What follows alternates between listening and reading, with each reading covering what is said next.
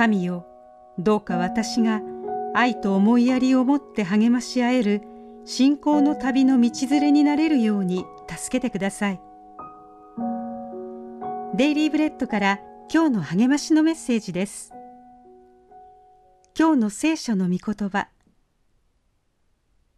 ですからあなた方は現に行っている通り互いに励まし合い互いを高め合いなさい。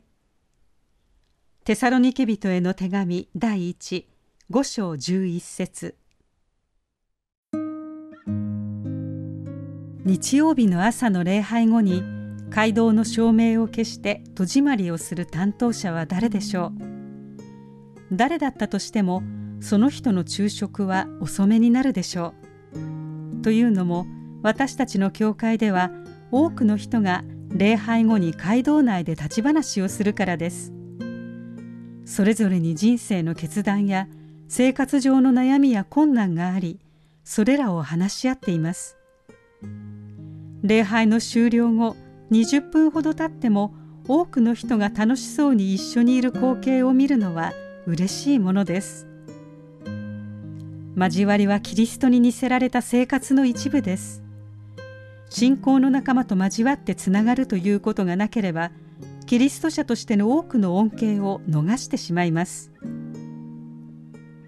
例えばパウロは互いに励まし合い互いを高め合いなさいと教えました。ヘブル人への手紙の著者も私たちは互いに励まし合う必要があり集まることを怠らないようにと勧め一緒にいる時は愛と善行を促すために互いに注意を払おうではありませんか？と語りました。私たちはイエスに身を捧げて生きるのですから昇進なものを励ましすべての人に対して寛容であることを通して忠実に仕えられるように努力しましょう。そのように歩むなら神は私たちが真の交わりができるようにまた互いの間でまたすべての人に対していつも善を行えるように助けてくださいます。今日の目想のヒント。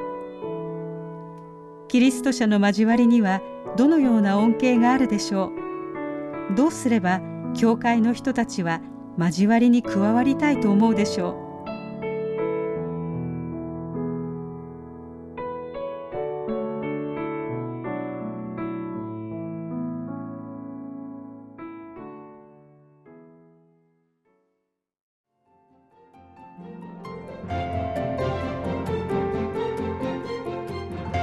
今日のお話いかがでしたか？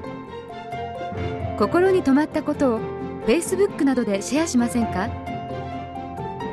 御言葉を分かち合い元気の輪を広げましょう。太平洋放送協会の協力でデイリーブレッドがお送りしました。